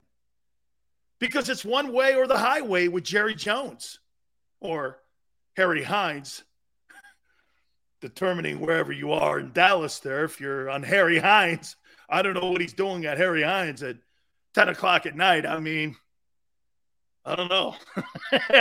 hey, all good, I guess. That's leadership, dude kudos to the 49ers for trying to make it happen, man, and trying to make sure that, hey, if you've got a disgruntled employee and you've got someone that's not happy with the way things are going, why? Go to them. That's what John did. Vape says, ask Byars if Buddy neglected the offense. We will. Hey, by the way, though, Vape, don't you think that Bill Belichick turned his offense over to Josh McDaniel? And Bill has a lot with his son in the handling of the defense in New England? I mean, Sean McVay, I can't see Sean McVay sitting there too much having a conversation with Raheem Morris and talking defensive schemes. Right? I can't. All right. I got to do this here, man. Hold on. Before we get Keith Byars on, anytime we get the old gang together, I got to put that in there. Let's bring in Keith Byars now. And Keith, I got to have the hat here for you, man. As, as a, hey, as I'm rolling the hat in there, man, I got the Jerome Brown hat right oh my gosh! How about Oh, that? Keith? it. Look at I love it. I, I I just sent Keith. I just sent Keith a um. I sent him a text and I said, you know what, man, Jerome and I used to say, he goes, you know, I've met Keith Byars, and you know what Keith said? He goes like this, man, why'd you let Flutie complete that pass? That dude, that dude cost me the Heisman Trophy, and you let that dude catch that pass. You guys were on the field. You couldn't do any. Keith, I still think he should have won the Heisman that year. I totally agree. Totally agree. I used to tease Jerome. I said, Jerome, all those sacks and pressures you had in college, you took that play off. That's the one play you decided to take off JB. I can't believe. He like, "K- I'm sorry, man. I'm sorry. I'm like, man, ah. Uh, I just saw Darrell Fullington last week, defensive back from, from Miami. And every time I see him, I said, "You still going for interceptions? Bat the ball down. Bat the ball down, Daryl." he just walked away. So He- every hey, time I see him, He you never know, lives that down, Keith. He does Never. man. We, we always we always look at him and we we always go like this. Man, you let a white dude get behind you? You let Gerard Phelan take you deep. Hey, you know what? We got so many great Philadelphia sports fans on. What was it like playing with all those personalities in Philadelphia? I mean, God, I just loved that football team, and there were so many great personalities. Keith, what was it like playing with all those great players? Uh, uh, it, it was it was I wouldn't say it's a dream come true because you don't dream about things like that. But in retrospect, I couldn't ask for a better place. I mean, you play in Philadelphia, and the city's nickname is a city of brotherly love. I mean, and those personalities you're talking about, all the different personalities, different types, black, white, red, blue, it doesn't matter. You know, Republican, Democrat, it didn't matter. We were all brothers in that locker room, and every day, you know, was an adventure. I mean, it was a joy. And I mean, my, my uh, good friend and brother, Pepper Johnson, went to Ohio State, with college roommate, played for the New York Giants. Pepper told me one time, he said, Man, you guys, you know, with the Giants, you know, we, we got good brotherhood there, but it's more of a business relationship. We come together let's go get this job done. But you guys actually love one another. Y'all just, it's it's special. and uh, this summer we were talking, and they used to come, all the guys in Philly used to come to my football camp in Dayton, Ohio. And Reggie, you know, he loved WWF. And so Reggie used to always, you know, uh, work on his moves. He used to do the Macho Man, Hulk Hogan, all those guys. And so we're at my football camp one year in Dayton, and Reggie get the microphone. He starts doing his impressions, and uh, WWF starts breaking out. We start jumping and dog piling each other, and uh, jumping on top of Reggie. And Pepper Johnson's watching all this, like this guy's gonna mess around and get hurt. You know, Pete Jackson takes a running dive into Reggie White's arms, and he catches him, and we got him on down. And like, okay, we gonna pin him, and then all of a sudden Reggie just busts up and gets that superpower, and we just all just fall away, and everybody's like, we just like kids, like you know, fourth and fifth, sixth graders. We just generally having a good time enjoying our company. And Pepper, like, man, I, you don't know how bad that day I wanted to jump in and, and be a part of it. You know, like, you guys just seemed like it was choreographed, but it was just a normal, typical day for us. And you know, we was at my football camp, but we would act our way in the locker room on a Tuesday or Wednesday. It didn't matter. What was it like playing in that city? I'll tell you what I've learned, Keith. just, just the fan base is so rabid. It is so smart. It loves, and I've said this too, Keith. You know, even the Donovan McNabb era and the Jaws era, your era is the most revered era with those fans, with the Gang Green defense, with you and Randall and what you guys did. That city has embraced that team more so than any other team I've even the Super Bowl team. Yeah. Why is that, you think? Well, I think that we kind of, you know, like you said, the Jaworski Eagles, they went to a Super Bowl and, you know, they helped this. The, the Eagles hadn't won anything since Chuck Bednarik. They had been down. And it was like a small moment of time when Dick Vermeil, they brought something back to, to the Eagles and then Vermeil burned out and then Marion Campbell takes over and it kind of goes back to what it was in the mid to late 60s and early the, the late 70s again. And then Buddy Ryan comes to town and brings, you know, that, that swagger that they had with the Chicago Bears to Philadelphia. Only it's only his, not the Ditka Bears, it's the, the, the Buddy Ryan Eagles. And he brought his own spin on it. And he just brought the Buddy Ryan, you have to start with him. You know, he was a great judge of character and men and and talent, of course and he just brought us all together. And it was just a good mixture of guys that was all about the team and all about winning. It wasn't about individual stats or anything like that. It's about how can we win. And if we would have had free agency the way that they have it today, everybody would have been flocking to come to Philadelphia. You know, it was the place to be, and it was a good organization. And you mentioned the fans you know, I have to defend the fans all the time only because they don't really need any defense, just to educate people how smart the Philadelphia Eagle fan is. You know, they get a bad reputation. They're the worst fans. Like, you don't know what worst fans are. You know, the Eagles fan is the most educated fan in all the pro sports. You know, they're well, all the Philadelphia fan, not just the Eagles, the Philadelphia fan, because they live and eat and sleep what you do. And if you're four and twelve season, they're there to boo you and let you know how bad you suck. and if you're 12 and 4, they're there to cheer you and tell you how great they are. And all they want at the end of the day is a good, hard day's work.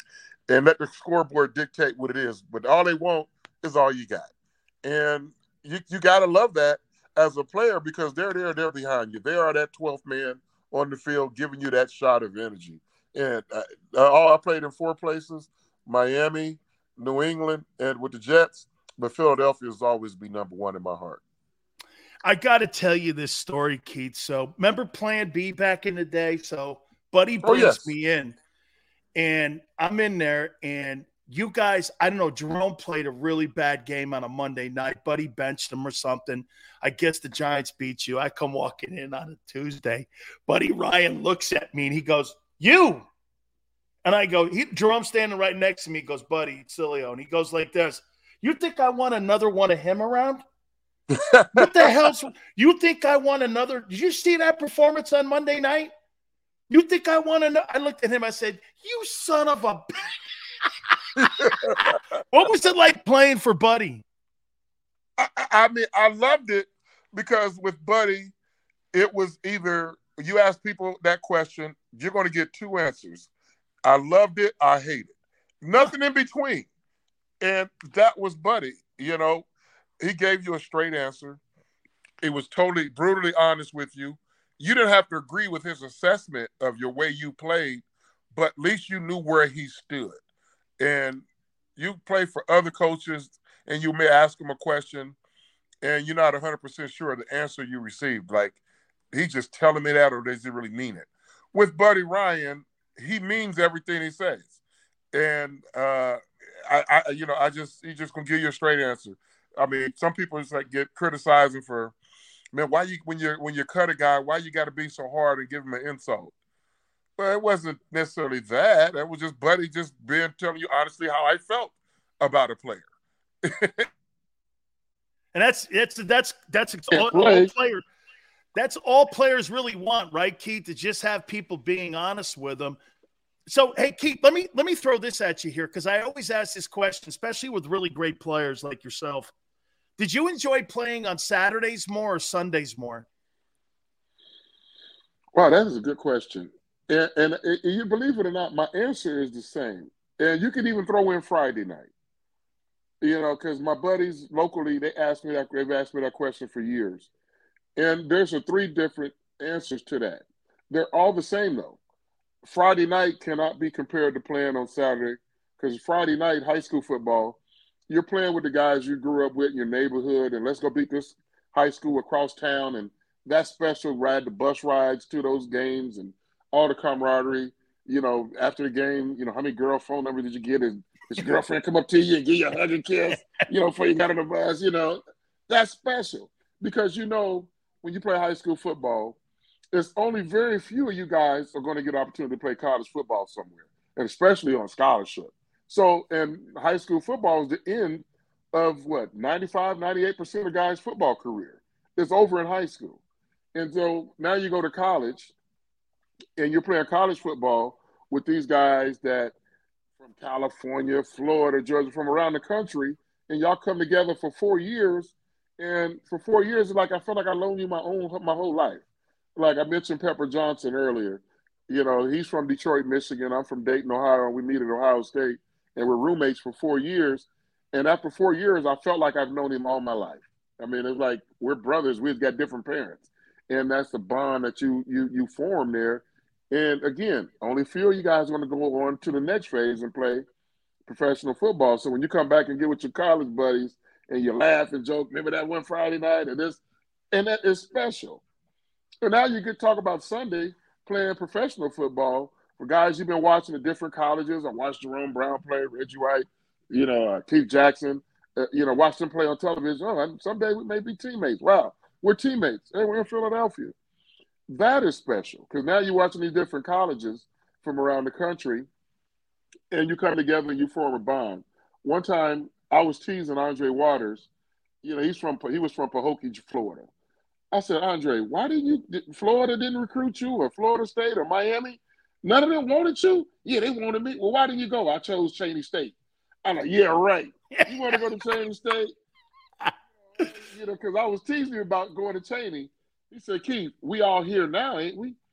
I was like, ah, yeah. it doesn't matter. We all was trying to get here. We in the same locker room now. Like, you know what? You're 100 percent right. We take different paths, but we're all here, and that's all. That's the only thing that's important. And those bonds I met with my Philadelphia Eagle guys, they were they're unbreakable. You know, my wife I got, I got remarried seven years ago. My wife met Clyde Simmons last summer for the very first time, and I hadn't seen Clyde in about two years. And I, we Clyde walked in the room. I saw, and we just ran each other like kids, and started hugging and embracing. And my wife was like, "Who's that?" I'm like, "This is my boy." I, Clyde, this, this is my wife. I introduced her to him like, "Oh, nice to meet you." She like, y'all like, I'm like, honey, you don't understand. Me and this guy, me, him, and Seth Joyner, we call ourselves the 86ers. We came in the league together at 86. You know, we're the 86ers. And, you know, she like, and we, we just have fun for the next day and a half, just talking. And she like, wow, how, who else is that I haven't met? A few others, but you know, but that's that's our bond. You know that that's unbreakable. I talked to Ron Heller last uh, summer. Oh, he was a former teammate of mine with the uh, Buccaneers. Yes. And me and Ron Heller, I, you know, he just called me out the blue, and we talked for about an hour and a half. And I like, and I hadn't talked to Heller in a couple years. I said, man, you know, I miss you. I can't go this long without talking to you, man. I'm so glad, you know, you called me. He said, yeah, we yeah, we got to do, we got to be able to stay in better touch with each other. And he asked you know, he we were talking during the course of our conversation. He said even though he, he didn't play in Philadelphia a long time, but he feels mo- more connected. He played with the Tampa, played in Miami. He said, "I feel most most connected to the Philadelphia Eagle. I'm, I'm more of an Eagle when people ask me what team you know you associate the most with." He said those times, those years in Philadelphia were just just special. you know, just you just got to be there, experiencing the, the bond and the you know, the closeness that we had. It, it's just really hard sometimes, you know, to describe. No, you know? it, I, I, tell people all the time because, like, as you know, Jerome would probably tell you the ties that we have with our Hurricanes. Jerome was my best friend, and I mean, all those great ties that we had with Stubbs and those guys that we played with and the things we Right. did. I mean, Jerome was my best friend, man, at Miami, and I loved him to death, man. I mean, it's just you're right. It's just unbreakable when you you you you create those bonds. I got to ask you about the modern day Eagles. What do you make of Jalen Hurts and this football team they're building in Philly now? Do you like the direction they're going? I do. I do. I mean, they made the playoffs last year. It was a surprise to me that they got in the playoffs, but once you get in the playoffs, anything can happen. But and now, you know, going into the season last year, Jalen Hurts knew he was the quarterback, but it was still still some doubt because he hadn't played the whole season. This year, going into the season, it's all your team. You know, it's time for you to step up. You're going into year three, and third year is a lot of big determining factor for me, especially all positions, but more so at quarterback. So this is going to be a big year. They got him weapons. You know, if Miles Sanders can stay healthy, you know, and they, they always got to run it back by committee. I think they could. And then DeVonta Smith, I like him at wide receiver. To go with AJ Brown, oh my gosh, it's it's scary on paper, and it's trying to control my emotions this early. You know, in the offseason, it's only May, but they got the makings. But this is the time that you know. There's a good question you asked that you get better when nobody's watching. This is when you add something to your toolbox in the months of April and May and June. So when come July and September, when the season starts, we now we can see what kind of hard work which you've been working on. And now's the time, and hopefully Jalen Hurts is not just doing the work physically, but doing the work mentally. You know, to, to learn how to play the quarterback position, especially when there's no pressure. Now every Monday he goes into the facility. We're not talking about what happened on Sunday. So now is the time for him to get better, get to his reads a lot quicker, get rid of the ball, and move the chains, chain first downs, turns into touchdowns. Keith, do you believe if Jerome had lived, do you think that Reggie would have left Philly? Oh, that's I never heard that question. No, he wouldn't have left. He wouldn't have left. Reggie didn't want to leave Philly. I didn't want to leave Philly. Was it the owner? It was the owner. Norman You know, Braman? Norman Braman. You know, me and Reggie, we used to call each other Super Bowl night after the Super Bowl was over. Like next year is our year, man. We can't. We you know we you know, we we got to win the Super Bowl here. We you know we got to do. it. We're getting closer. We're getting closer. And Reggie, I mean, we that, there was no way Reggie would have left. You know, I didn't want to leave. When I left Philadelphia, I signed as a free agent in June to go to the Dolphins. and, you know, free agency started in March. I was trying to stay. You know, I'm like, come on, just be fair with me. So Keith, I don't money. So leave. Keith, money ripped that team apart at the end, right? Absolutely, one hundred percent, one hundred percent. Because the the uh, the friendship and the, and the commitment to each other, you know, that that's that, that remained the same. You know, after I left, then there's Seth and Clyde and Eric Allen, and Andre Waters, Randall. Eventually, none of us wanted to leave. We all we I never envisioned not playing my whole career in Philadelphia, and then even after I left Philadelphia, um, my agent would talk to the Eagles about different client that he would try to negotiate a contract, and the con- conversation would be like, "We can't believe Keith left. Why is Keith? You know, he should have stayed Eagle." I'm like, "Why are we talking about Keith? Y'all, we could have handled this last year, or two years ago, or three years ago. He did. He did his best to try to stay. But if they were just taking a hard line on, on the contract, you know, they just made one offer and that was it. No sign. So wait, wait, so so Keith, it wasn't Kotite, it was the owner.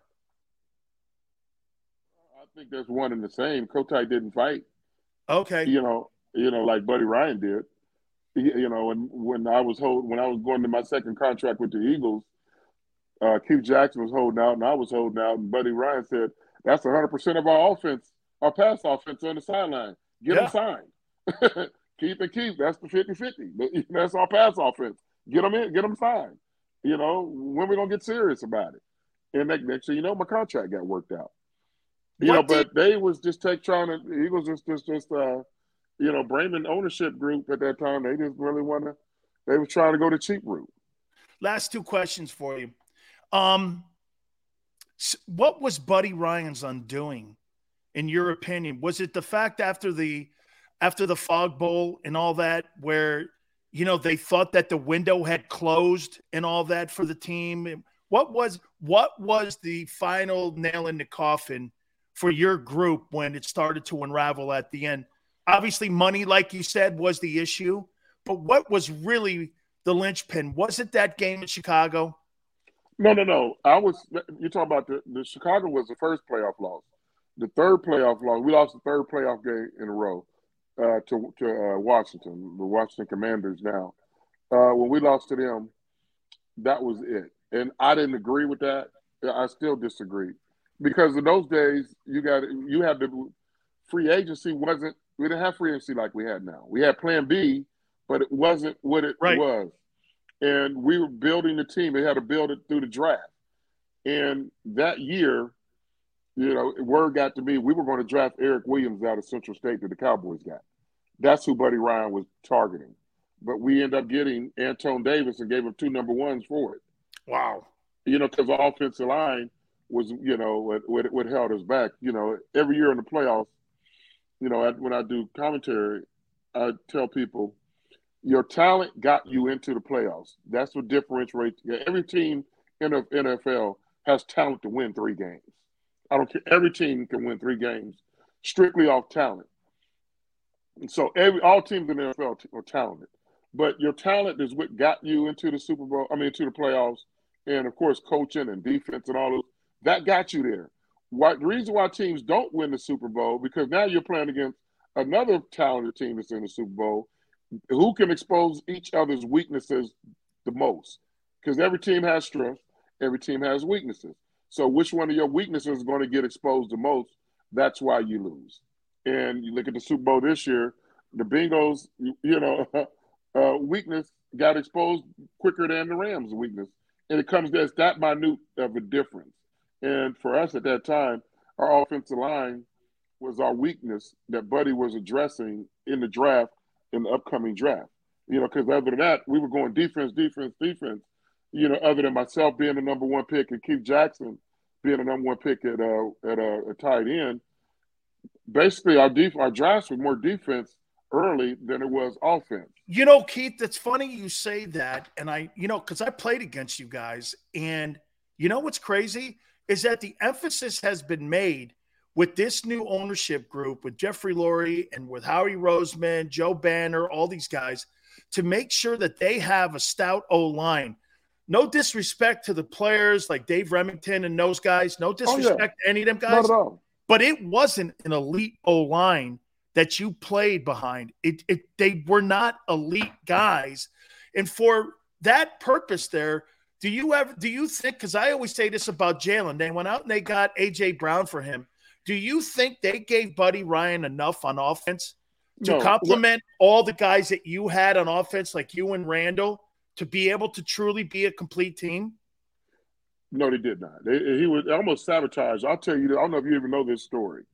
The summer of 1990, during training camp, uh, Jim Lachey was with San Diego. He was holding out with the San Diego Chargers. Washington made the trade to sign to get him. And then the next year, he they went to Washington need another hog. No, they get him. They win the Super Bowl in 1991.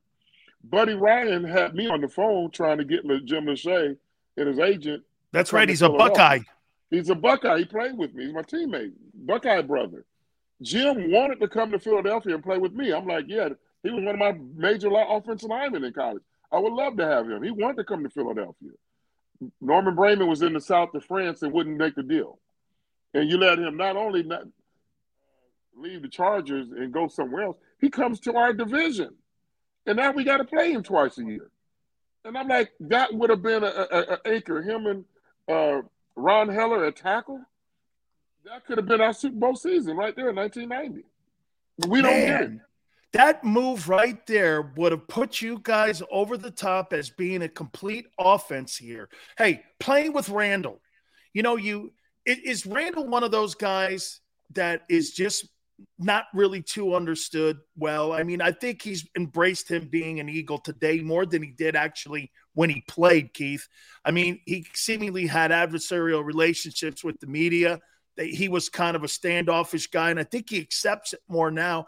What was his relationship in that city when you played with him? And did you enjoy playing with Randall? Oh, I love playing with Randall. And I, every year I, I scream loud that Randall should be in the Hall of Fame. Huh? You know, he's he's a Hall of Fame quarterback. Because I've seen other Hall of Fame quarterbacks going go in to the Hall of Fame, and I'm not no disrespect, you know, so I won't even use names. That way no, nobody will know who I'm talking about. But there's been quarterbacks been in the Hall of Fame since Randall Cunningham has played in the league that you want to measure their career against Randall Cunningham's career. Th- he's a Hall of Famer because I always get in a debate with a, what a Hall of Famer is, then I end up saying, I guess I don't know. Because when I talk about the Hall of Fame, that's your individual play. It has nothing to do with the team. Your individual, because that's the individual award. But then they go to talk about, well, how many Super Bowls did you win? That is team award. Hall of Fame is an individual award. You know, and you you match Randall Cunningham ability and the difference that he made as an individual and as a team, his impact on his team, there's no way you don't say he's not a Hall of Famer.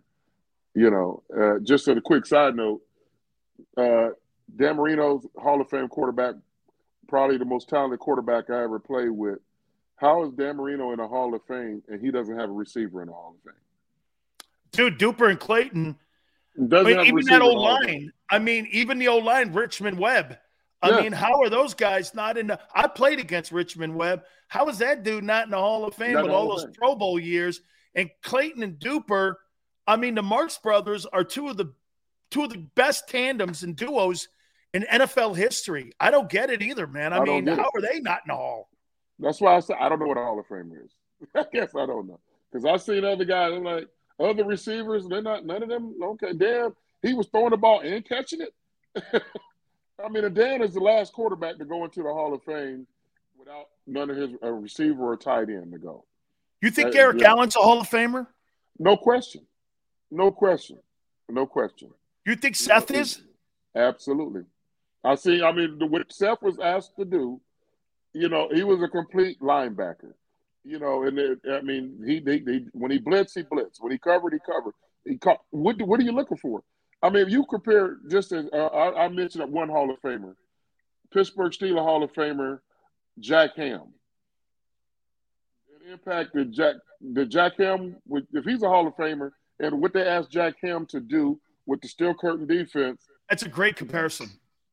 Seth Joyner's not a Hall of Famer. No, no, Seth, I, I would.